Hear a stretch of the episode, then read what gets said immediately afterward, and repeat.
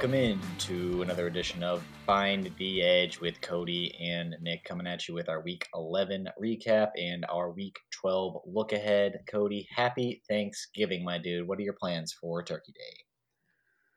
Uh, we are staying in KC for Thanksgiving Day. We are going to go hang out with uh, Victoria's family.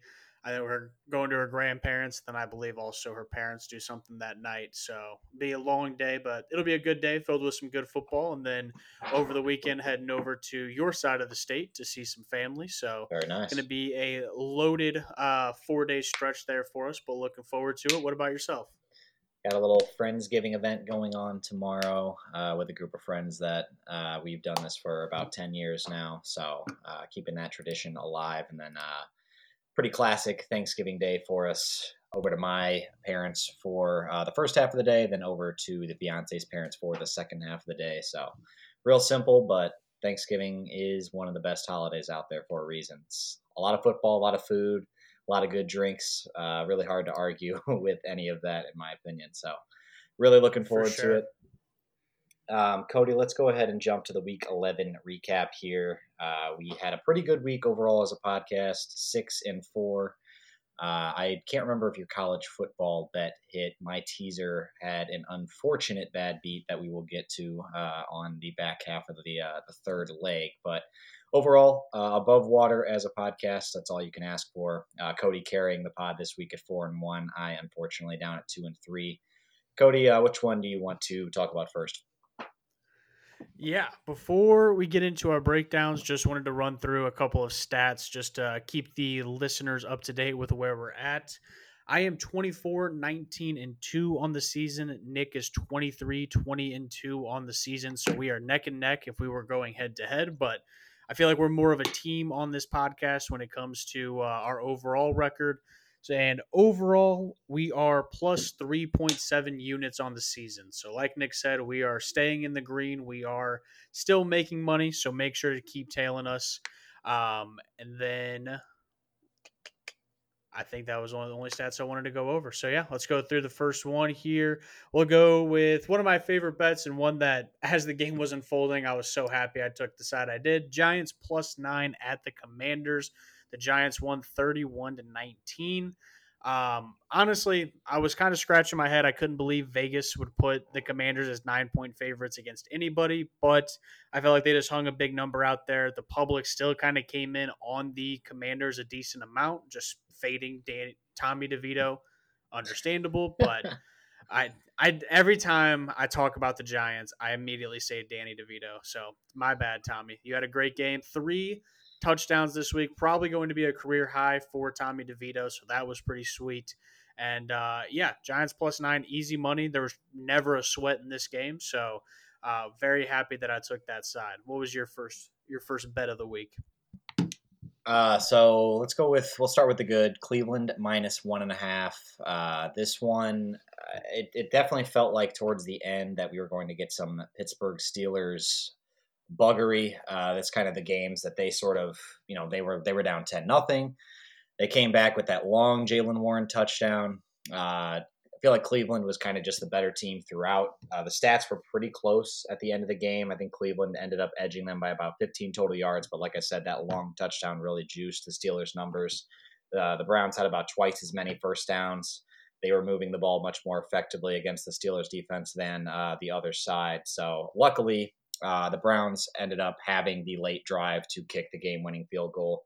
Both teams had a couple opportunities, but uh, 13 10, this is kind of the game we expected from these two teams. And I just thought that the Cleveland Browns defense would carry the day. That's kind of how it went. So uh, I was pretty happy with how it turned out. Definitely sweating this one towards the end because those are kind of the, the type of games Tomlin usually pulls out. But luckily, uh, the Browns were able to overcome Dorian Thompson Robinson. Thank you for that one. Yeah, absolutely. This was uh, 98% of what every Steelers game has been this season. Yeah. Low scoring. They stayed in it till the very end, and then they just find a way to win. But luckily for your sake, that did not happen this week. Browns one of my out, so one of my favorite stats from the weekend. Uh, Tommy DeVito now has more games with multiple passing touchdowns than Kenny Pickett in uh, both of their careers. So Pittsburgh, I don't think you have your guy. You're gonna you are six and four. Thank Mike Tomlin for that, but uh, I think you're going to be looking for a quarterback here soon. Absolutely. And another bad Kenny Pickett stat CJ Stroud already has more passing touchdowns in his career than Kenny Pickett does. Oh, so, yeah. Yeah. Yikes. It is rough. Uh, let's just get this one out of the way. We had cow. We both had taken the Panthers plus ten and a half at the Cowboys. They got completely smoked. It seems like every time I put money on Bryce Young, he he throws a pick six. That kind of just takes me out of being able to win. So that one's rough. We kind of talked about it a little bit before the podcast. It's one of those you just you just toss it up as a bad bet. Uh, the Cowboys just blow out bad teams. We both thought they may be looking ahead to Thanksgiving Day. It was at Carolina. It was kind of it, it wasn't even necessarily a bad bet because all the pros were on this side too. This was a huge pros Joes matchup. The Cowboys are just they're not a team you want to bet against when they're playing a lesser opponent, much lesser opponent. Yeah, I mean, and this wasn't a bad bet in the sense that you know we just got our doors kicked open, and the Cowboys really just took it to the Panthers. I mean, the, the offense struggled for the large part in this one. They were well under five yards of play. Panthers defense was pretty good on a play to play basis. Had a couple really bad penalties. Uh, it was a third and 19, I believe, that a roughing the passer moved the chains for the Cowboys at one point. Another fourth down penalty on a punt that kept a drive alive for the Cowboys. So some bad luck, uh, some just you know poorly coached team. I think I, I think I've been re- overrating Frank Reich. I got to be honest. I really liked him uh, when he Me was in. Indy. I thought. Um, you know, I thought he would be able to turn this team around at some point, but just really has not been able to do that. The Pan- uh, the Panthers, thirty second in uh, pass yards, or I guess in yards per attempt from their passing game, and that is in an NFL that includes the New York Jets, led by Zach Wilson. So uh, that is not a good sign to start out Bryce Young's career. I think they're going to have to get a new coach in here to, uh, you know, turn this around. But yeah, they really had an opportunity here. I mean, it, I think the the Cowboys did not bring their A game, but uh, it didn't matter. The Panthers just didn't really didn't offer any resistance. It was a seven point game into the fourth quarter, but yeah, like you said, that pick six just absolutely killed us.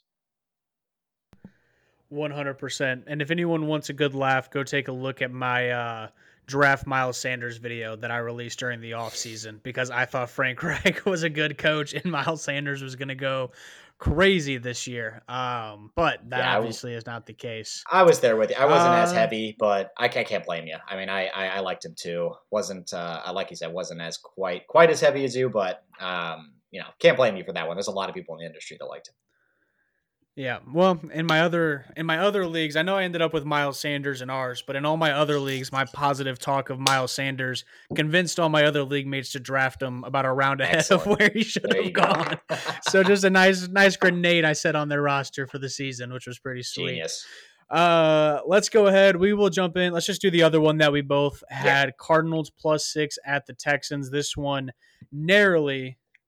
Oh wait, no, oh, I have the wrong score. It was 21-16. We did win that one. That's right. Yeah, yeah, um, yeah. this was this was one of the games I really thought that it was going to be just another one where CJ Stroud just beat my bet again. But luckily, through a couple picks at the end, that kind of stopped some good drives that they were on. They easily could have gone up by uh, eight points with a field goal. Could have potentially have scored a touchdown to go up by two scores. So Kind of felt a little bit lucky with this one. Like Nick said, with his teaser on the line, unfortunately, just no points were getting scored in this second half.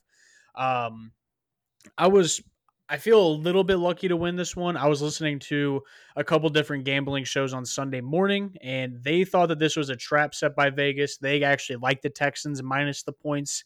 They didn't really feel like Kyler showed enough, which I was on the opposite side of that. Um, but like I said, overall, it was. I feel a little bit like a lucky win, but it's one of those I'll take them. I mean, if if C.J. Stroud doesn't throw one of those two interceptions in the fourth quarter, this is probably a losing bet. So, um, happy that it happened. Do you have any more input on this one? Yeah, I mean, pretty lucky, like you said. Um, I mean, I think this was.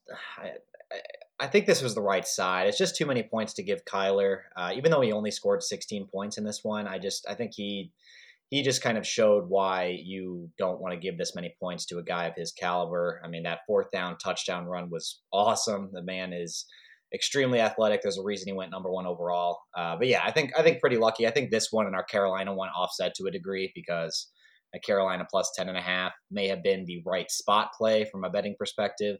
Maybe our Arizona play we were overlooking the Texans, but like you said, we got a little lucky. Landed right on five, so uh, hopefully you got that at six or five and a half, and you got the uh, the win. Unfortunately, I actually bet this game at five earlier in the week, so I only got the push. But we'll take the win on the uh, on the show, uh, and like you said, I mean we're gonna have this wasn't this wasn't an egregiously lucky win on our part. I think um, you know at the end of the day, Arizona had some things not go their way as well. Two fourth down conversions late in the fourth quarter inside the Texans 30. They did not convert. So I was, yeah, this game. I'm just going to, so I was going to wait till the end to talk about my teaser, but I'll just do it now. I had Bills minus one, Detroit minus one and a half. Those both hit. Arizona over 42. This thing was at 31 at half. Uh, Kyler Murray scored a touchdown in the third quarter to make it 21 16. Didn't get the two, but uh, literally three turnovers, like you said, from CJ Stroud inside uh, the red zone, and then two uh, inside the 30 from the Cardinals on the other side on fourth downs that they they turned it over. So just a horrible beat. Uh, it just needed one score, one of those times, and we would have gotten to this 42 most likely. The linchpin, Arizona. Oh, they they overthought themselves a little bit. Fourth and three with about 12 and a half minutes to go. They could have made it a two point game uh, and then they would have been able to kick a field goal at the end instead of having to get the touchdown. But they went for it on fourth and three, yep. didn't get there. That was the that turned the whole game because then uh, then they were just chasing the touchdown every time they came back down, and uh, they just couldn't get there. So uh, really disappointing. Uh, should have had this over and should have hit our teaser, but uh, we will live to fight another day. Yep, absolutely. Um, all right, let's go to what would have probably been my lock of the week if we were still giving those out, but we kind of both got off to a bad start with lock of the week. So glad that we didn't don't do those as often. Uh, but Bills minus seven against the Jets. I I mean, I felt like this was an easy bet basically all week. I was very confident on our preview show and then obviously locked it in on our best bet show.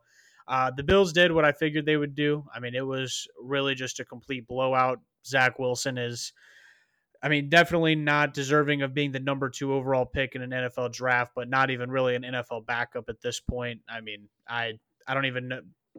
I think he's actually going to be the third string quarterback on the Jets roster going forward. So probably where he belongs if he is going to be on a roster. Um, there's really not much more to add. I still think the Jets defense is really good. I don't necessarily like betting against them because of that, but anytime they're going to be playing a much better opponent like this, only giving up a touchdown. I feel like that is a smash play. We'll see what happens on Friday. I think Tim Boyle's getting the start. Uh, obviously, Trevor Siemian's backing him up. So I don't really have a lot of confidence in Tim Boyle. I think the Dolphins play is a little bit interesting just because of, um, you know, we haven't really seen too much of him. But yeah, I feel like I kind of called this one pretty well. Bills just dominated the Jets all day. So wasn't well it really was not much of a sweat besides their fake punt which i think might have been their biggest offensive play besides a couple breece uh breece hall plays yeah uh pretty much had this one from the get went up 16-0 uh, like you said they scored that touchdown right before half to make it 16-6 but still felt like you were pretty safe in this one um, as soon as the game kicked off i wish i had the stones to back you on it I was almost there, just could not quite convince myself to lay that many points. Uh, with Josh Allen traditionally struggling against this Jets D, but Zach Wilson uh, just just too much the other way. Just cannot get anything going at all. Like you said, he is now the third string quarterback on that team. So. Uh, my next bet that was also a loser. This one, another uh, bit of a bad beat as well. Miami minus 13 and a half. They only win it by seven. Uh, few turnovers in this one kind of swung things. Miami gave uh, six points to the Raiders on fumbles uh, in the form of two field goals uh, that were both within the their own 30. One play where Tua ran up the middle, just dove on his own volition and knocked the ball off. Uh, it's one of those classic plays where the quarterback doesn't get touched, dives forward, ball flies off. Uh, you know, it's one of those where you're normally down when you when your elbow knocks the ball out of your arm, but when you don't get touched, you're not down. So Tua just literally gives the ball to the Raiders. They score three points on that. Kudos to Davante Adams for the touchdown, but that was the only offense the Raiders were able to muster. And then the Miami went for it on fourth down at one point. Another just failed conversion from a team we backed. And uh, I think if you just look at the total yards and just kind of the game flow here, you would have thought Miami killed the Raiders in this one, but they just never got that next touchdown. Uh, I was hoping that we would get a pick six at some point from Aidan O'Connell in the comeback attempt. Never got there. Uh, I would make this bet again, though. I I am. Uh, we've had success backing Miami in these spots, and again, I think it was the right play. Just did not turn out for us this time. Yep, absolutely. This one was probably your bad beat of the week. The Miami Dolphins did everything so much better than the Raiders in this game, and to come away with a seven point win is kind of it just does not do it justice compared to how much they just really outplayed them. Uh, but let's talk about Sunday night football real quick. We both had a bet on it. I ended up cashing my under 42 and a half, but Nick a little sad stat here for the podcast. Since we have gone to five picks a week, we have not had a week where we both were positive. We had one week where I went two, two, and one, and you went three and two, or maybe three, one, and one, something like that, but never both winning weeks at the same time. So when they lined up for the two point conversion, I was okay with taking the loss if it meant that we were going to get to three and two apiece because I just want us to both be, have a winning week at the same time. But yeah Unfortunately, it didn't happen. I got lucky, close. I guess, considering my bet. Yeah, well, yeah, it's also true. Um, but yeah, I mean, they best case scenario at that point they could have kicked the extra point. I would have won, you would have pushed, but again, that's not really what I was looking for. I was hoping they would have converted, and we both went three and two. Prime time unders. I know they went two and one this week. I forget where they're at on the season, but it is just free money at this point. Yeah, this was um, a good play. Uh, oh, and then at kickoff, it was up to 43. So even if the Denver Broncos would have gotten that too, if you got it at that 43 like me, we would have pushed. Um, yeah, happy my boys got the win. Came back. Probably a little lucky that Denver was even uh, this close in this one. But then, like, yeah, like you said, just came down to the coin flip. Either way, the podcast was going to go one and one. Uh, either your over was going to lose by a half point, or I was going to lose by one and a half, uh, taking Denver minus two and a half. So two point conversion just just didn't have a chance from uh, from the start of that play. Bad design, poor execution. Uh, but it is what it is. You know, if you that, the way Denver got outplayed, I was totally fine coming down to a coin flip at the end, which is basically what a two point conversion is. So didn't fall our way this week. Uh, but yeah, I think I basically deserved to be two and two through the first four, and then my last game was a coin flip. Didn't land on the right side. Uh, would have been nice to have that teaser in the back pocket to kind of even me out, but uh, yeah, just uh, slightly slightly down on the luck this week on my end, unfortunately. But luckily, Kody uh, picked up the slack, so podcast stays positive. What um have we have you done four teasers or five teasers so far? Five, one and four, unfortunately. 5 mm-hmm.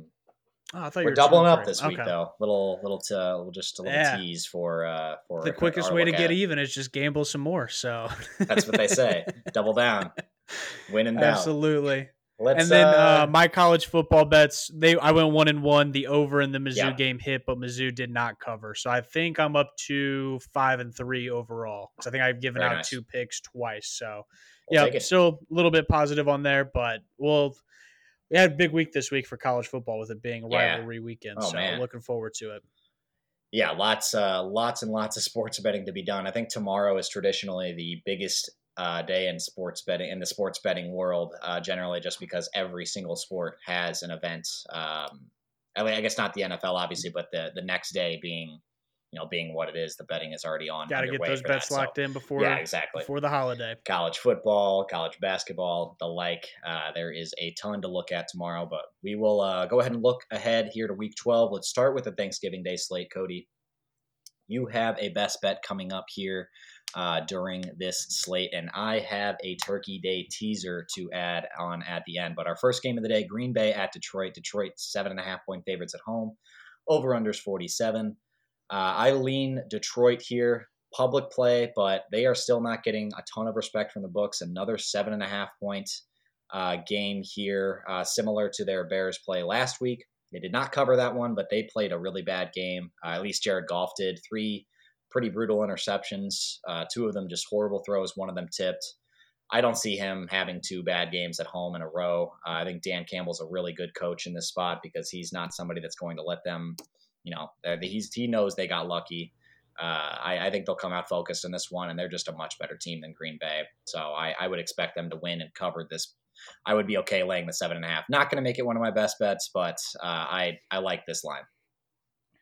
I'm right there with you. Um, uh, just to keep things short, I'm not going to reiterate everything you said, but I'm also on the Lions. Um, don't mind the under 47. Just with all of these being standalone games on Thanksgiving, I would lean the under on all of them. But it is a little bit risky because the Lions just put up 30 points at will. So yeah. you really just need the Packers to get to somewhere around 20, and that over is probably going to hit. So complete stay away on both sides. If you do want to just bet every game because it's Thanksgiving and you're going to eat a bunch of food and sit on the couch and watch football, take the Lions minus seven and a half. I think that's yep. the better play. So, uh, but I did want to throw something out real quick because yeah, this is ahead. actually a cool just Thanksgiving Day stat.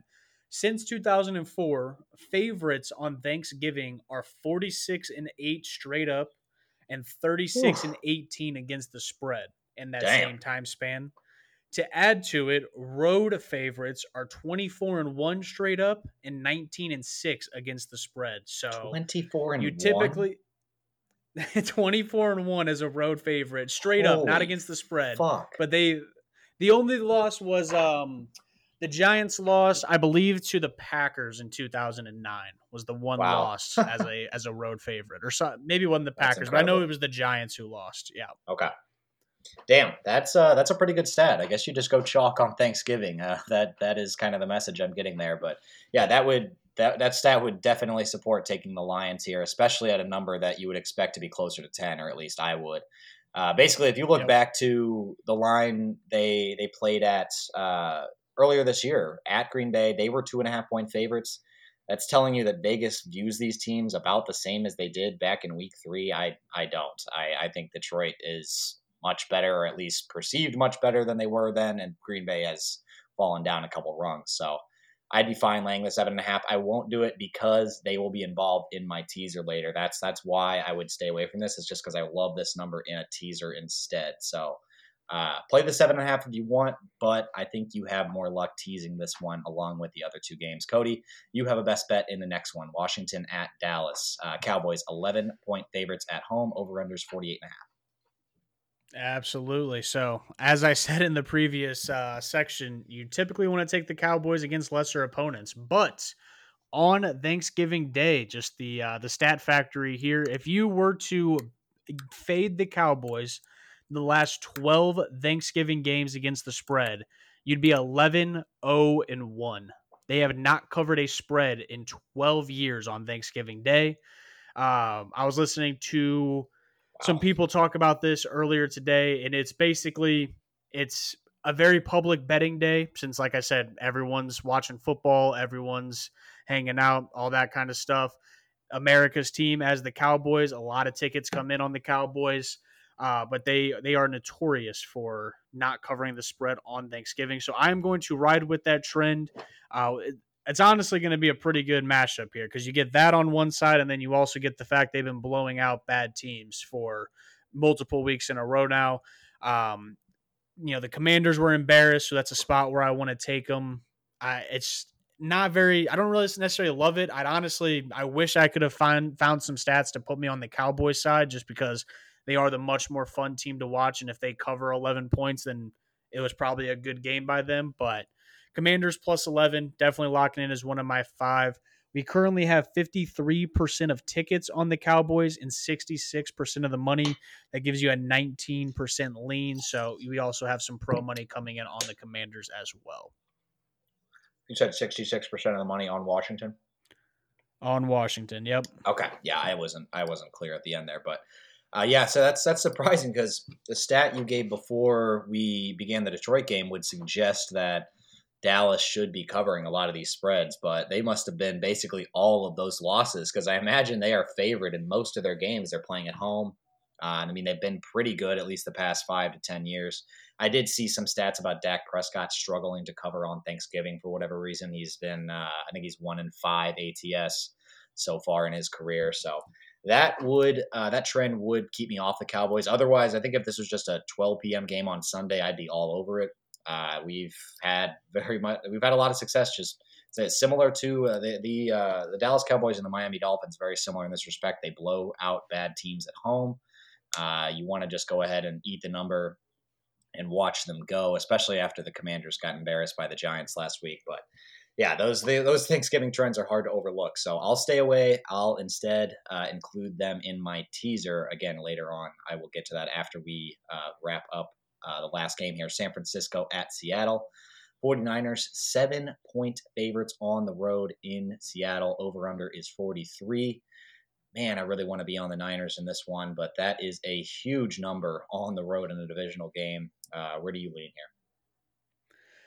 I tend to agree with you. And obviously the Thanksgiving trend that I gave of 24 and 1 straight up as a road favorite, 19 and 6 against the spread would make you believe that uh, you should be on the Niners as well.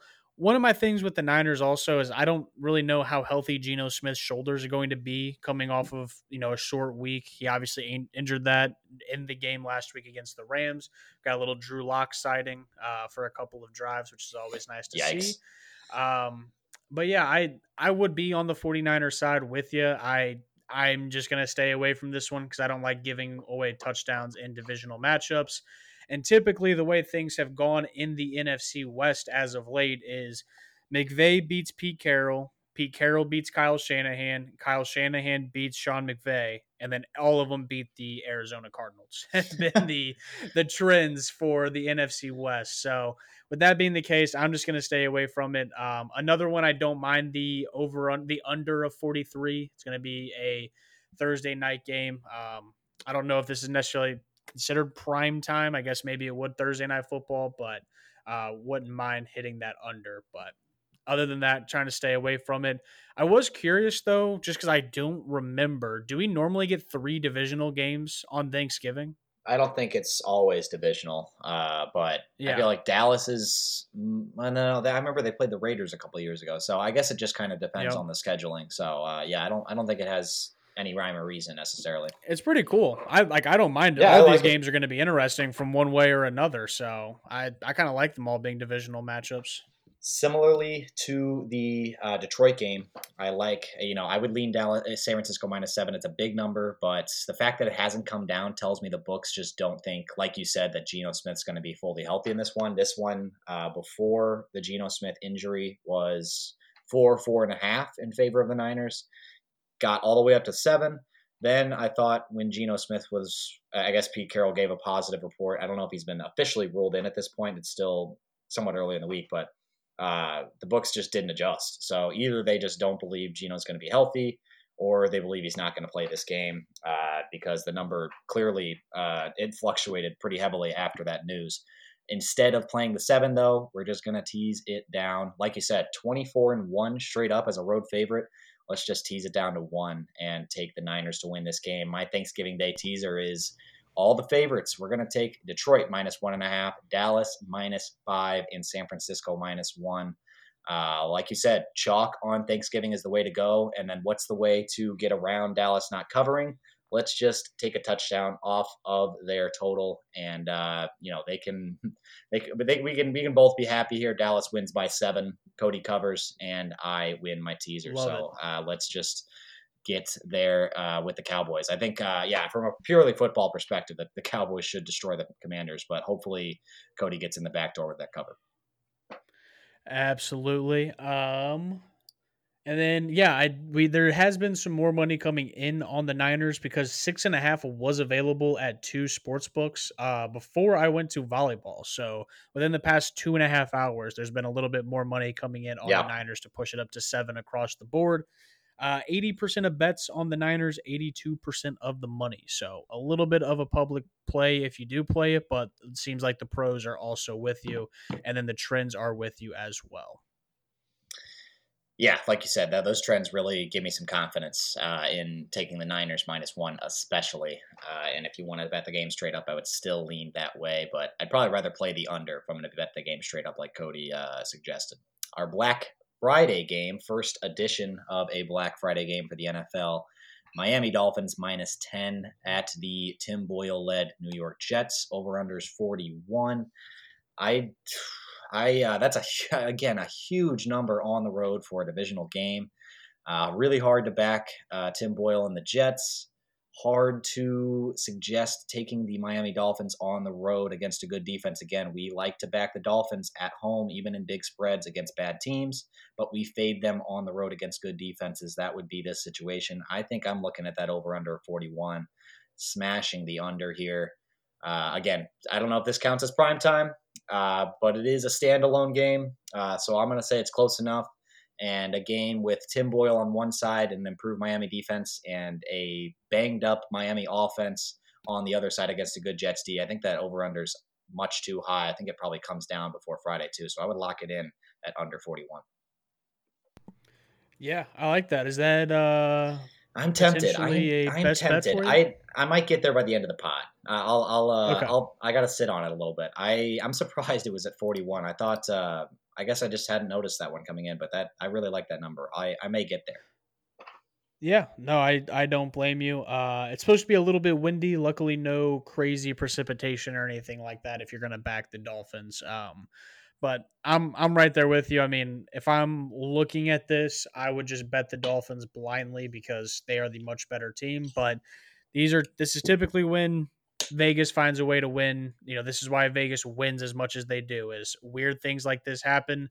Uh, you would think you know the Dolphins should have no problem covering that against how bad how bad of a Jets team we just seen play, but it's at home. We get Tua in you know a little bit of uncomfortable weather, so I would stay away. But I also love the under. Honestly, if we go through these games, I may consider that under as one of mine as well because I I 41 is just wild to me. I don't know yeah, where they think if it's 41, so that means they're giving the Jets about 14 points, 15 points worth of uh just on their side um, alone. Yeah, 15 and a half. It would be 25 and a half to 15 and a half. Yeah, I'd take yeah. the under on that team total for sure.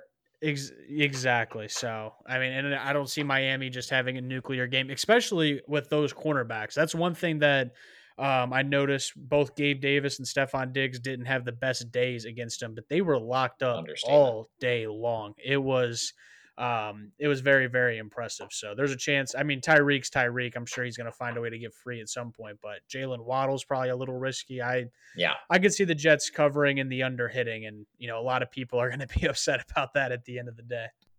Yeah, if you're Miami, I don't think it makes a ton of sense to risk having those corners. You know, make a game-altering play, maybe a pick six. Uh, you know, if you're lucky. So I think if you're Miami, you just run the ball against the Jets defense that's actually struggled to stop the run uh, so far this year, and you know play it safe because Tim Boyle's not going to probably not going to beat you on the other side, especially because this Miami defense, since it got back its playmakers, especially Jalen Ramsey, it's actually looked really good the past couple weeks. Might be rounding into the uh, above average unit we expected it to be when the year started. Uh, let's go ahead and jump to the Sunday slate here. Uh, I have the I have some uh, kind of throwaway games at the start here. Uh, we'll we'll try to run through these real quick because I personally don't have a strong opinion about basically any of them. Kody, uh, change my mind if you feel the need to do so. But Saints minus one at the Falcons. Over unders 41 and a half. This one feels like a pretty classic pick 'em. I'd probably just take the point on the side of the Falcons at home, but uh, I don't have a ton of conviction, and one point's not quite enough to sway me uh, towards the Falcons here, so I'd probably just stay away. Yep, don't hate that at all. I uh, obviously we'll we'll revisit some of these when we get into our best bets. I don't foresee this one being in mine. Um, you get Desmond Ridder against New Orleans defense, and I, I don't trust that at all. And then on the other no. side, you either get Derek Carr or Jameis Winston. We still don't know yet. So as we say here today, uh, this is a stay away. Um, if you want some action on the game, under 41 and a half is where you want to put your action. No Marshon Lattimore for the Saints, so that could help you if you want to back Atlanta here. But um, yeah, still, I think pretty big. I think this is a very classic coin flip game, and I uh, I don't want any part of it unless the line moves substantially one way or the other. Pittsburgh minus one at Cincinnati, over under a juicy 34 and a half in this one. Uh, I think I'm leaning under here. Uh, we've had a lot of success with these low unders. Uh, there's a reason that they are this low. Vegas is begging you to take the over here. I don't think I would take the bait. There's um, I don't have the stat in front of me, but there's a there's a trend of backup quarterbacks having success against the spread in their first start. I want to be on the Steelers from a from a football perspective, but that kind of scares me off of it. I also don't know why this number is only minus one. I feel like Vegas is, you know, they're trying to get you to bet the Steelers here because you would expect this to be closer to three, three and a half uh, with Jake Browning, uh, you know, manning this Bengals team. So I think I'm staying away, playing the under uh, potentially, but mostly another game. I just uh, I don't want a lot of pieces of. Yep, I don't mind the under either. Honestly, I've been kind of scared off of some of these lower over unders. I don't have enough of them in my best bets over the past few weeks, and they are just hitting. I mean, yeah, any any Cleveland successful. low over under is hitting. Any Pittsburgh low over under is hitting. So yeah, I I don't mind. I don't that that's in strong consideration for one of my five. Also, if you do want to back Pittsburgh, you're never going to get a post coach firing bump because there's no way they'd fire Mike Tomlin in the middle of a season. But getting rid of Matt Canada is probably as close as you're going to get. So yeah, there is a chance 100%. that this offense maybe has a little bit of a spark. I don't know if you saw this. It was a pretty viral video that went around. I want to say a couple weeks ago, but thing.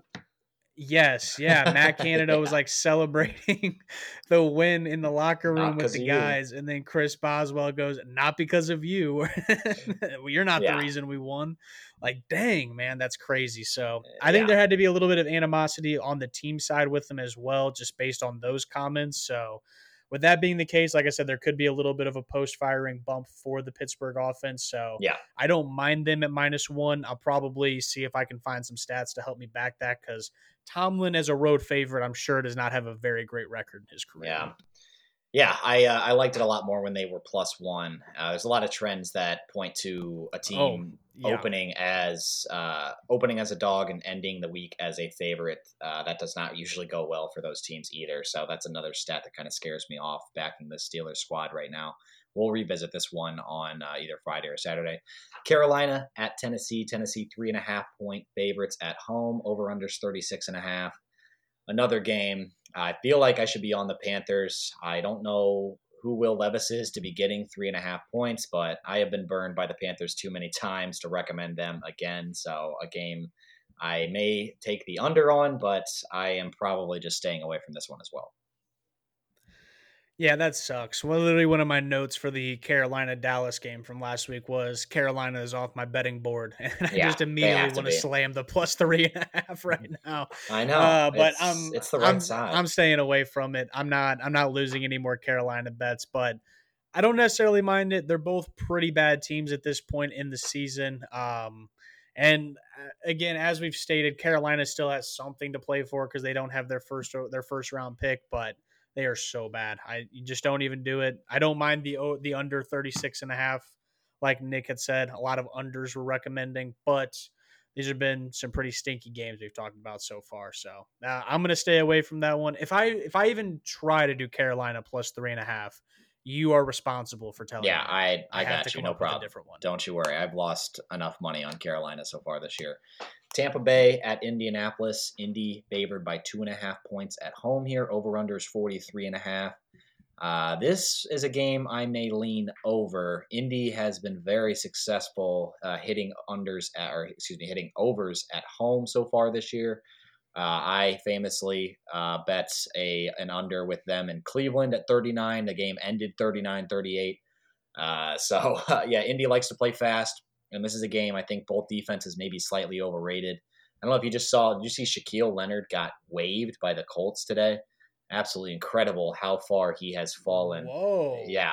Uh, so I guess he was down to being basically a bit player. I didn't realize this, but he, uh, for what I guess his play had just really, uh, really declined since the the injuries he sustained the past couple of years, and he was waived by the Colts uh, today. So yeah, I think both these defenses could struggle. Uh, Tampa Bay lost a lot of pieces uh, against these 49ers last week. Carlton Davis, Lavonte David, and another one I'm forgetting right now, but could be a lot of points scored in this one. I don't have a ton of confidence backing a side on the line. I'd probably just play the over. Uh, don't mind it at all. I actually like the over. That Indy's had a pretty good offense and a pretty bad defense just about all season, so it's a yep. it's a pretty easy over spot. Uh, you know, you got to have Baker and Tampa Bay come through, but they even they should be able to score on this Indianapolis defense. Um, yeah, that's crazy about Shaq Leonard. Honestly, it reminds me a little bit of uh, Stephon Gilmore. I feel like he had he was just incredible with during his stint with New England, and then when he left, like he was just a very average cornerback there going forward. So obviously, Shaq Leonard didn't leave the Colts, but kind of surprising to hear that he would have gotten waived. Um, yeah, yeah, I I don't mind the over, and yeah, I'm not betting either side of this because I don't. I mean, two iffy quarterbacks. I don't love betting on Baker, and I'm not going to love betting on Gardner Minshew. And uh, I don't have a good coaching advantage on either side. Honestly, well, maybe on the Colts side, but it's not enough for me to trust Minshew. Um, yeah, over over 43 and a half though. I think is a pretty good bet.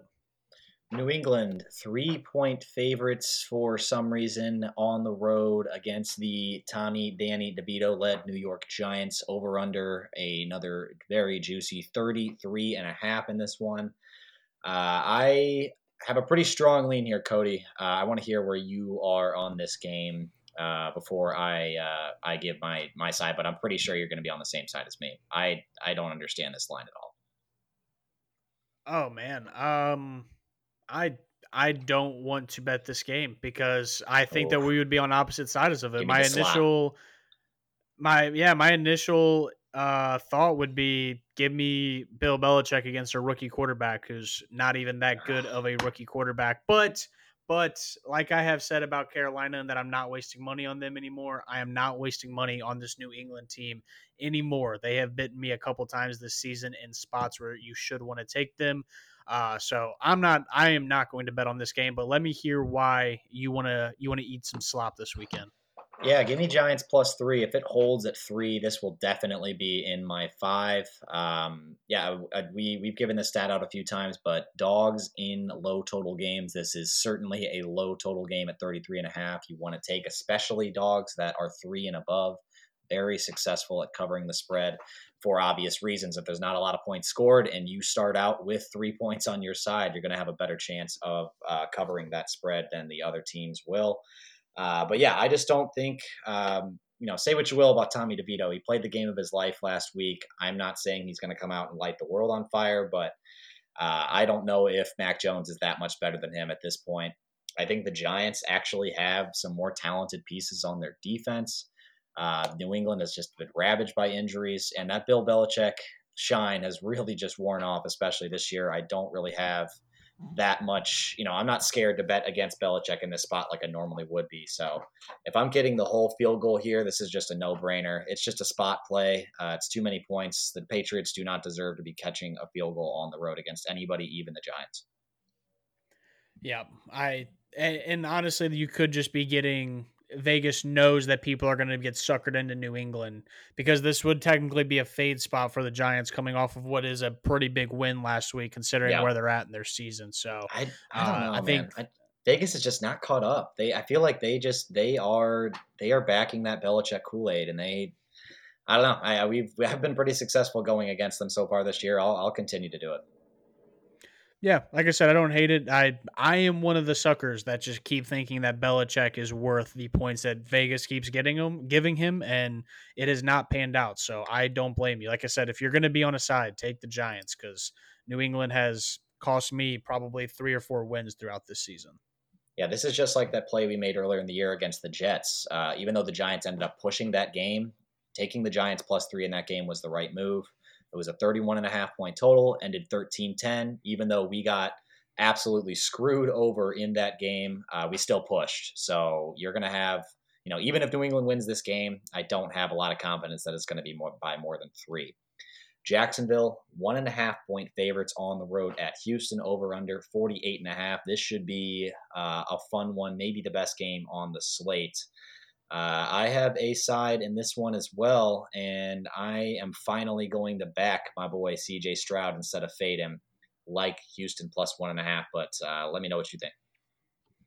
Yep, if you if you're ever going to uh, back CJ Stroud at home as an underdog is the place to do it. His yep. Home road splits this season are at least something to be not necessarily concerned about if you're a Houston fan, but if you're a better, something you want to take a look at. He is phenomenal at home this season.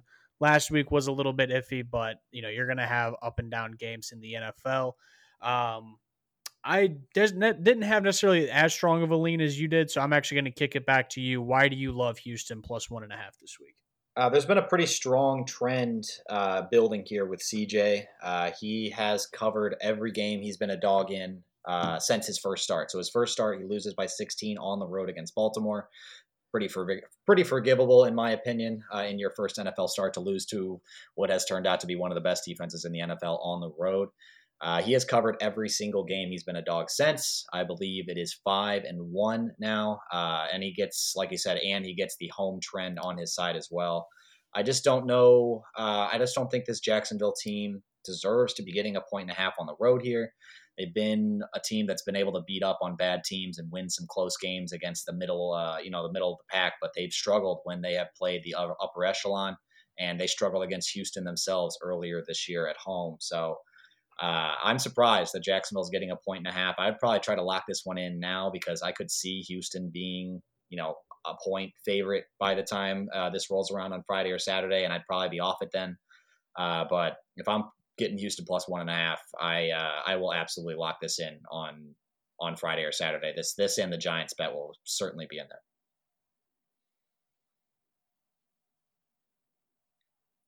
Kody, you might be muted. Sorry about that. 46% of the bets are on the Texans. 87% of the money is on the Texans. A 41% lean for the Texans. So this is a huge pros Joes matchup, uh, and Houston would be the side that you want to be on. So, uh, yeah. for all the reasons Nick just said, that and the pros are also Houston is the right bet. But like we said with uh, Pittsburgh, if they end up flipping to being a one point favorite, that is not the spot where you want to take them. So grab them as as you can as an underdog because yeah. that is when you want to back them. Cleveland at Denver. My Broncos favored by two and a half points at home here. Over under is 35. I want to be on Denver here, Kody. It's a rookie quarterback, uh, not a highly drafted one at that, on the road in his third career start, uh, under a field goal uh, for the Broncos. A lot of betting trends would suggest you take them in this spot, but this is not a good matchup for my Broncos. Scares me off of it from the line perspective. I think if it got up to three, I'd be on the Browns here. Uh, probably just going to stay away if it stays under that, though. I think I'd lean towards the under 35, though, if I had to make a bet on this game. Yeah, the under is the right play for sure. I also wanted to be on Denver minus two and a half. I still kind of want to be on Denver minus two and a half just because I think if they can find a way to get to 14, 17 points, they're probably going to cover minus two and a half against this Cleveland offense. Um, but let me talk you out of that. Myles Garrett. So yeah, here's okay, here's the problem. Here's the problem. So Cleveland, one thing they do well on offense, regardless of who's under center, is run the ball. We saw last week with Denver against Minnesota. They cannot defend yeah, the run at all. Uh, and I, I, don't know why Stefanski wouldn't lead into that. He's one of the best run schemers in the league. And uh, this just feels like a Denver team that just does not match up well with this Cleveland Browns uh, unit because their defense, I think their defense is the best of the four units on the field uh, in this yep. game uh, as far as the Denver offense, Denver defense, Cleveland offense, Cleveland defense. I think the Cleveland defense is the biggest difference maker here. And I could see Russ and Co kind of struggling here. They've been living off the back of turnovers the past three or four weeks they've been getting a ton of them and banking points because of it. But uh, they didn't really have much success moving the ball against the Vikings defense. They they just really benefited from positive field position. So if that's not you know, I, I, think they could similarly have that happen here against the Browns. And if they don't get the turnovers, which are, again, kind of fluky to bet on game to game, it could be a real struggle for them. So I think I'd lean Cleveland. Uh, hoping it gets up to three. Uh, would probably be in my best bets if it does, but right now I'm just I'm going to lean under 35 again here. Uh, another one that's low, but I think uh, it's low for a reason. It, it, like you said, DTR not going to light up the scoreboard, and my Broncos bad matchup for them.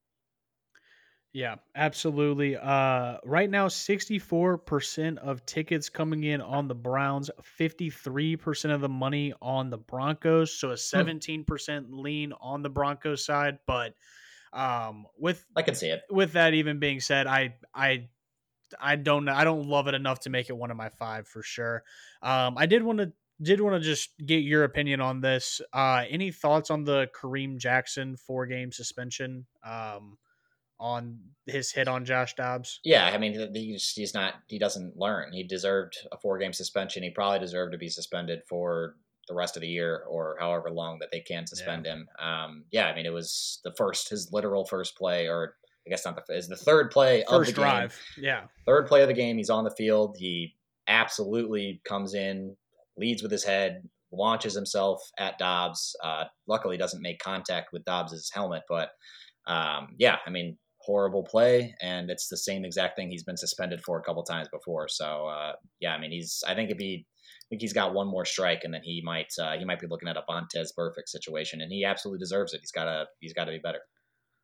Yeah, I do have. I meant to mention this when we were going over Sunday Night Football. So this is a little bit late to go talk about this, but I've never seen a quarterback run as much as Josh Dobbs around in the backfield and no holding penalties get called. That was my biggest frustration watching Sunday Night Football. Was you're going to tell me there was no one holding the entire game on that offensive line while he's running left, running right, spinning around, doing this? I was like, come on obviously had the under, so I didn't want points to be scored. But I was just like, I was like, come on, man! Like you're telling me this dude's just doing everything, and there's no holding plays, the no holding calls the entire freaking game.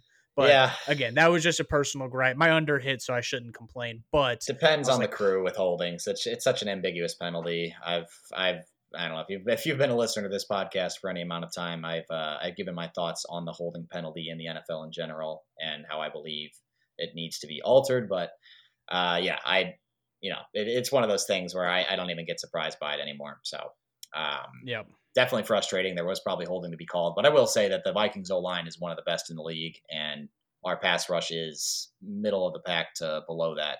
So that could that could have also had something to do with it. But uh, Rams minus one at the Cardinals over under 44 and a half sneakily entertaining game here potentially. Uh, looking at it from a betting perspective, I think Arizona is the play uh, at plus one. I just don't see a ton of separation from these teams. The problem is that the Rams and McVay have owned the Arizona Cardinals while he has been their head coach. Uh, so that kind of scares me off of playing the Cardinals at only plus one. I think I'd be just staying away from this game, and uh, there, there are other games I like a lot more. Yeah, I'm gonna I'm gonna put uh, a maybe next to Arizona plus one. I don't okay. hate him in this spot. Um, a lot of McVay's wins against the Cardinals were against Cliff Kingsbury, who That's true. has obviously been proven not to be a very good NFL coach. So I do think that there's a chance Jonathan Gannon is just overall a lot better than he is. Obviously, Kyler Murray being back. The Cooper Kupp injury is also something that's, you know, probably going to factor into this a little bit. Sure. Um, so again, we're gonna put a little a maybe next to it. I'm not really that strongly on the Cardinals right now, but could see myself taking them plus one. Uh, they are one of the biggest uh, pros Joe's matchups of the week. The Cardinals, 59% of tickets, 82% of the money. So bunch of money coming in on the Cardinals this week. Um, I again, I don't have a lot of reasons before when I look at this, I want to take, I want to think that the Rams should be able to beat them, but you know, well, like I said, we'll kind of see. We'll see. We'll listen to some podcasts, look up some stats, see if we can find a way to uh, see where all this money is coming in on Arizona. Yeah, I hope the uh, hope the line movement tells me where to go with this one, but I, I just there are other games I actually like quite a bit, uh, and this one's just not really sticking out to me right now. Uh, Chiefs minus nine at the Las Vegas Raiders, over under 43. Kody, uh, real quick, temperature check. How are we feeling about our Kansas City Chiefs after that tough loss last night? Uh, like their hands, we're feeling a little bit cold. It's uh, it's rough. so I want to, I want to, I want to address. So I, I know I've everything I've listened to today has just been, oh man, the Chiefs receivers so horrible. They're dropping everything, this and that, and it's true. Uh, one, I don't know how anybody's surprised by this. Came into the league, right. came in, we came into the year. We said this is one of the worst wide receiver corps in the league. It's been exactly that. Don't know why anybody's surprised by that. Kelce's only getting older. Looks like he's been playing through some injuries this year as well, just based on how he's looked out there. Not really looking quite as explosive as he normally does, but I think Mahomes is part of this problem as well. Uh, not that this is necessarily prescriptive moving forward. He is the best quarterback in the league. He could snap out of it at any time, but look at uh, you looking at his numbers across the board. He is having the worst year of his career. It's not even close. Uh, obviously, the drops aren't helping, but some of this is on him. Uh, I mean, you can't average under five yards an attempt against that Philadelphia secondary, in my opinion. Obviously, obviously, again, drops didn't help, but there was plenty of times where he missed Travis Kelce in one instance on a third down throw when he was wide open in the middle. Uh, he had a couple were just errant throws you just do not see him have uh, in a general sense. So, has, has, there been any doubt creeping in about Mahomes, or is that uh, is that just me? Um, I yeah, I mean the the mainstream media and all the Kansas City. I don't no one cuss, mentions so I'm not going to say that, no but they they they all are putting everything on the wide receivers. But I mean, I I don't I understand where you're coming from. I mean, this is the same also, group though. It's it's just yeah. it's just minus well, Smith Schuster so plus is, Rashee Rice. Like it's not that much different. I was I was talking because like at volleyball today we just talked a little bit about the game and you know this and that. And I was like, I mean, you know, you could put responsibility on the receivers, you could put it a little bit on Mahomes, you know, this and that, but like honestly, like we're gonna look back in probably three to four years, and if we have a hiccup as the Chiefs because we can't draft wide receivers, drafting Skyy Moore in the early second round is going to be a really bad look on Brett Veach. I mean, Skyy Moore has been absolutely nothing since we drafted him. coming into it, any season where you're relying on MVS to be your third receiving option, not the way you should really want to build your receiving corps. I mean, it was really just, hey, last year we were able to do it with Kelce and Juju. Hopefully, one of these guys can step up and be as good of a possession receiver as Juju was. And none of them are. So, and also on your point about Mahomes, when it's wet and it's rainy and it's cold and everything, like you can't throw fastballs all day. Like it's going to be hard to catch the football in those conditions anyway. You can't be putting rockets into people's hands like that. That's just the way it is. You look at some of the throws Jalen Hurts made. He wasn't beaming them at people. He was layering them over the defense. He was kind of lobbing them, not a lob, but just it felt like he had a little bit more touch on his ball. Whereas Mahomes, and like he's gotten away with it so much in his career, but it just seemed like he was rocketing balls. And it's like, dude, like I understand the receivers got to try and got to catch those, but like it's tough. I mean, that's like when it's cold, your hands are cold, the ball's hard, and it's wet. Like you gotta you gotta put a little bit more touch on him, in my opinion. He made a really bad, you know, red zone turnover. Obviously, the MVS drops the biggest thing people are talking about, but yeah, it just overall has not looked good. We are as as the Chiefs, we are the best first half team in the NFL and the worst second half team in the NFL. So I think yeah, we that's are, a big problem. We I can't remember what it is, but I know I believe over uh, the, this game we didn't score anything in the second half. I think there's a chance we didn't score anything in the game before in the second half. It's just been nothing in the entire second half. So that's just it's big adjustments that got to be made. Um, and honestly, for that reason, like if you're betting this game, just take Las Vegas plus the points. It's a divisional matchup. You get a home underdog, and like I said, the Chiefs' offense has not been blowing people out. So if you if you want what I think is a really good bet, I would take Las Vegas plus nine. Now, my philosophy is I don't like to bet for or against the Chiefs because I don't like my fandom also writing into my best bets. Whereas if the Chiefs win by 14, I'm a little upset because I took Vegas, but I think Vegas is the smart bet here yeah, to your point about the Chiefs' struggles in the second half, guess how many second half touchdowns they have had this year? Total. Uh, that would be ten games. Two. It's four, four second half four. touchdowns. But just think about how that's probably a little bit of is. recency bias. yeah, uh, but it is. Yeah, been, it's I been mean, a struggle. Been strange for a, a, team with such a good coach and such a good quarterback. You'd figure that they would make adjustments and be better in the second half of games, but it just has not been the case so far. Uh, yeah, I, I, yeah, I just I think Mahomes has got a he's he's been good about taking culpability, but uh, himself obviously, I just think uh, the media is kind of overlooking the fact that he is not playing his best ball right now. Uh, back to the game though, Chiefs favored by nine points on the road against the Raiders. Over unders forty three do not have a strong lean here. I want to be on the Chiefs after their demoralizing loss to the Eagles at home. Seems like this is a spot where they bounce back, but Mahomes really struggles to cover big numbers. They always let teams kind of hang around, especially in division. Uh, it's just like just trends kind of pulling me one way, pulling me the other. Another game where I have options that I prefer, so I would probably just stay away. But uh, do you feel differently? Nope, not at all. Like I said, if I was gonna if I was gonna bet it or wanted to bet it, I would take Las Vegas plus the points. But Um, if the Chiefs win by 14, 21 points, I'm not to come up on this podcast and act like I'm upset because I lost my bet. So I'm just to stay away from this one completely. Um, I and I don't necessarily love the over under either because, like you said, this could be a the Chiefs try and get it back on the tracks after a relatively embarrassing loss to Philadelphia, or these struggles could continue. I mean, this could be a game where 30 something points are scored in the first half and the under has a chance to hit based on the trends we're seeing with the Chiefs right now. Yeah, I mean, if you were if you were going one way or the other with this over under, I think you got to lean under. The Chiefs have not hit an over since October first against the New York Jets uh, on Sunday Night Football in Week Four. So, uh, yeah, this defense is just. I don't think the public has really caught up to how good this defense is. And on the other side, Antonio Pierce wants to play ground and pound football. The clock's going to be moving. The defense is playing a little harder under him. They don't really have the horses necessarily, but um, yeah, I think I'd lean under. Again, not not a game I'm really looking towards though. Uh, Bills at Eagles. Uh, only three points in favor of the Eagles right now. Another very confusing line to me. Over under is 48 and a half. Might be a little chalky, but I, I don't know how you don't just lean Eagles here, especially if it stays at three. Gets to the three in the hook. Uh, you know, I'd consider moving off of it, but might have a hard time not having this in my five if it stays at three for the Eagles at home. Yeah, I understand where you're coming from. I I'm probably just going to stay away from this one as well. I actually don't necessarily hate Buffalo. I think this could just be another game where they really?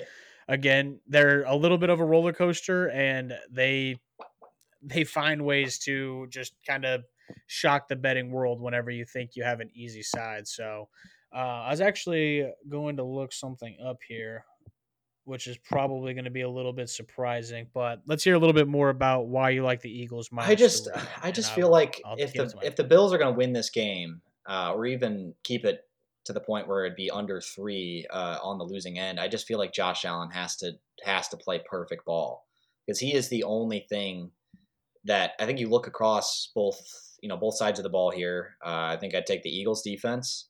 I'd take most of the personnel on the Eagles side of the offense. Uh, you know, you could argue Allen over Hurts if you want, but I think it's pretty close. And then I think the Eagles have the better O line, the better running game, they have the better receiving corps, better defensive line. Uh, secondary on both sides is pretty shaky. Um, so, I mean, there's just a lot of things pointing to the Eagles here. Again, if you think Josh Allen is just going to come out and have his way with this Eagles secondary, uh, that's you know that is what it is. But I think they could put some pressure on him I think they could first force a couple turnovers. And although the Bills offense could have some success, I think the Eagles offense is just going to run over this Bills team that's been decimated by injuries. So uh, I, yeah, I, I did, I like the Eagles. I, I think I thought this line would be closer to five or six, to be honest.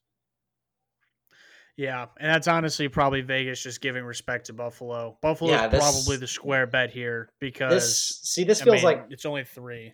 This would have been the line when the year started. Like th- this is like th- th- I feel like when the year began, Buffalo had all their pieces. They were one of the Super Bowl contenders. Philadelphia, obviously, coming off of the incredible year they had last year. I feel like they would have probably been about three point favorites, and that would be fair at that point. But now that Buffalo is where it is, just I mean, I just I just don't know if they have the horses. I like Josh Allen, but this is this is not this is not a lot of respect being shown to this Eagles team. That's again, what are they? The last two years with Jalen Hurts starting, they're like 24 and 2 or something. I think they've lost like literally two games. So, uh, yeah, I I would just I just take the take the Eagles here and not think about it. Yeah, I don't hate it. Um, I do want to just throw out. So a couple of weeks ago, I threw out the Lions to be the first place in the NFC at like plus four forty. Obviously, that one's a little bit in jeopardy because Philadelphia just keeps winning ball games. But um, right now, if you are a little risky, you could bet the Buffalo Bills at plus 2,800 or 28 to 1 to win the Super Bowl. If they lose this game, I think the odds obviously get a little bit better because their playoff spot gets a little bit worse. But if they find a way to win this, those odds are going to shoot back up, maybe even almost cut in half. So if you are someone who wants to back this Buffalo team, not only in this game, but for the rest of the season, I don't mind taking them at plus 2,800. I mean, you know, you got after them, you got like the Browns. They're not winning the Super Bowl. You got the Seahawks. They're not winning the Super Bowl. They're they're the longest odd team that I could see being able to actually make a run. So Yeah, twenty eight hundred. Just want to throw it out there. the biggest problem the Bills have is their upcoming schedule is terrible. Uh, obviously, they play Yeah. the Eagles this week on the road. They go to a bye, then they go to your Kansas City Chiefs in their next game. Then they play Dallas at home, at the Chargers after that. Not a cakewalk game versus New England should be a win. Then at Miami to end the year. So. Uh, I don't think I think they're going to have to get to ten wins, which means they can only lose two of those ball games. It's going to be tough for them, uh, but I, I don't mind Yep. twenty eight to one. I mean, yeah, you might as well sprinkle sprinkle some on that. If they get in the get in the dance, they have a chance. Uh, ooh, For sure. That's a nice little rhyme. Uh, Baltimore Absolutely. minus three and a half point favorites on the road against the Chargers. Over unders forty seven. Uh, another game I don't have a strong lean on.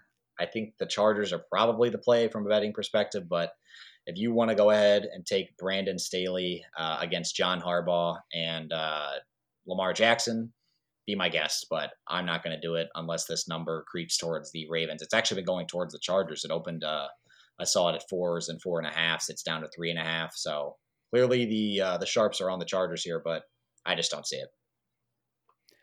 Yeah, I'm not.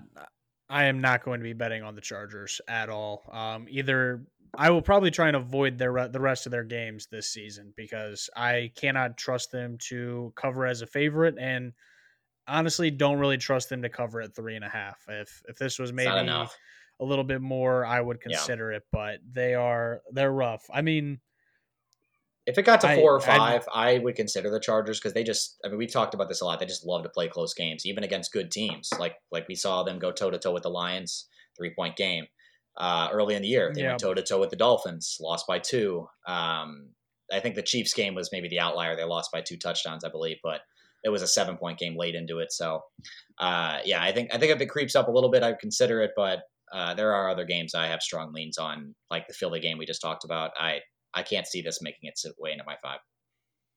yeah, Maybe the under. I can't believe they lost to the Packers. I mean, I just I that I can't get that out of my head that they lost to Green Bay. I know it was in Green Bay and you know things happen in the NFL, but Quentin Johnston Quentin should Johnston drop. send a bouquet of flowers to Marquez Valdes Scantling because he just completely took all of the heat on Monday morning off of him, uh, or I guess Tuesday Yes, morning did. now, uh, because that would have been the biggest storyline in my opinion as far as you know biggest blunders of the week goes. But now everybody's just talking about that MVS drop. yep, exactly. Chicago at Minnesota on Monday night, our last game of the day. Vikings favored by three and a half points here, over under 43. Um, another game, I know I've said this a lot so far. I don't have a ton of interest in. I think I'm leaning Bears if I'm leaning one way or the other, especially if you get that hook.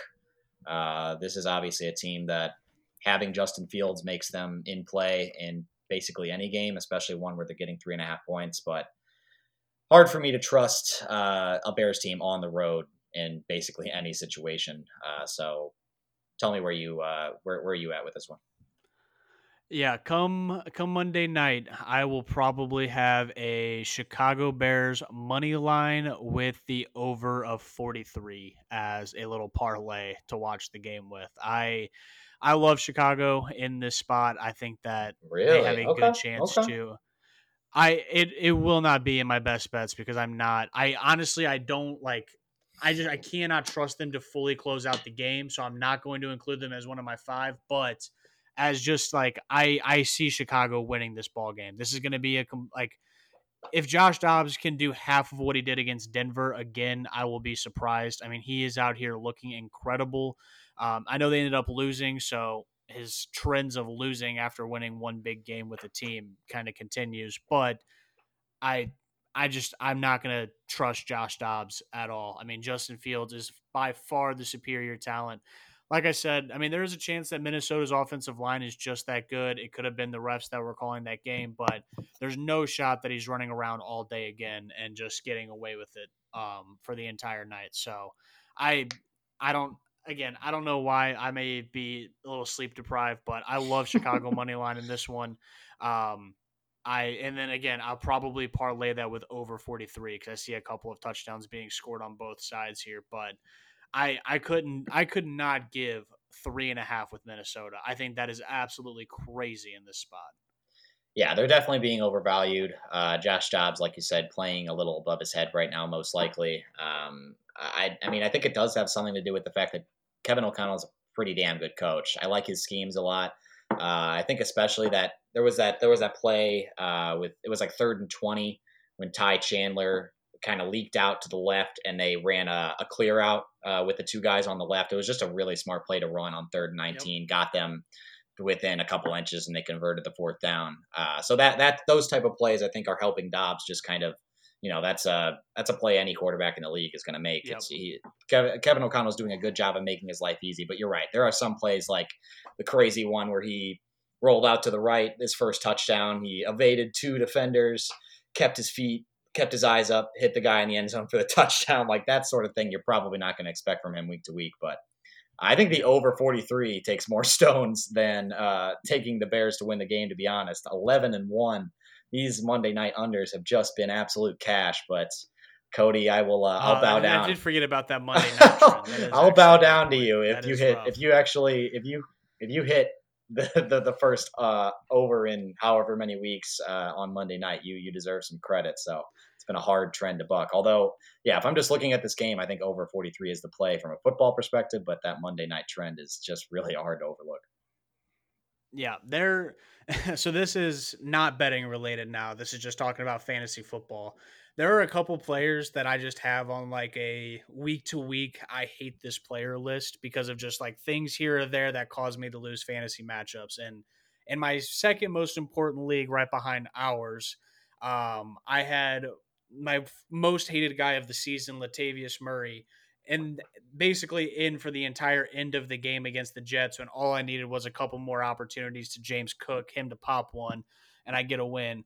And then now it's going to be a combination of Josh Dobbs and whoever the backup tight end is for Minnesota. I can't remember his name, but all I needed was like four more points from TJ Hockenson in a full PPR game.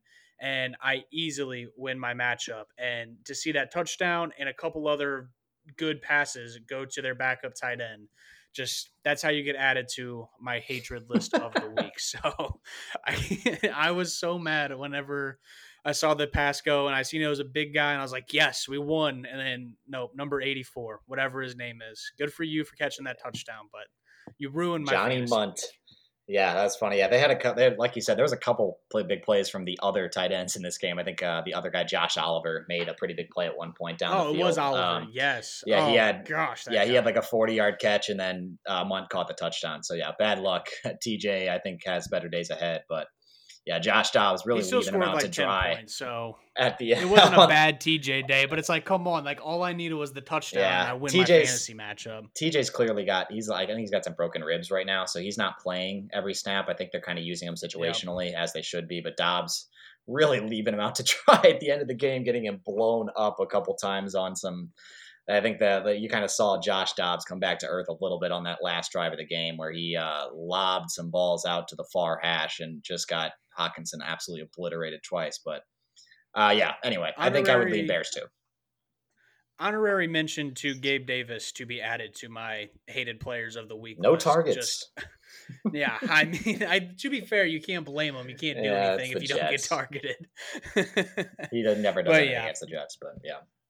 Yeah. All right. Let's wrap it up. Let's get out of here. We will be back. Uh, it'll be out either it'll be out either way on Saturday morning with the rest of our best bets. Uh, Nick, let's go ahead and hear your Thanksgiving Day teaser one last time. Detroit minus one and a half, Dallas minus five, San Francisco minus one. We're taking all the favorites, betting them down six points. Love the Detroit and San Francisco uh, numbers. You're basically just getting them to win the game. And then Dallas, we're just uh, hopefully bucking the trend of them not covering uh, and avoiding the back door here. Uh, hopefully, both me and Kody can be happy, and let's have this number land in between five and eleven. I was gonna say, let's find that nice middle. Let's get the Commanders plus eleven in there, and that'll be also. Uh, that'll be. I I made my decision. I'm locking it in. Miami at the Jets under 41 is going to be one of my five. Love that number. Love it. Um, and I'm gonna take it while I can get it right now. That way, even if it goes down, I'll have already locked it in at this point. So uh, it's, it's it's yep. locked in as we'll far as in. our best bets go. So That's you got under Friday. 41. I got Commanders plus 11. Nick, I will talk to you Friday afternoon, Saturday morning. We will get it in for you guys. It may be out a little bit later just with traveling and stuff this weekend. So hopefully you have time to listen to it. Otherwise, make sure to check us out on the socials. So that way you can check out the graphics Sunday morning. Nick, have a good rest of your week. I will talk to you later. Peace, Peace out. Bob.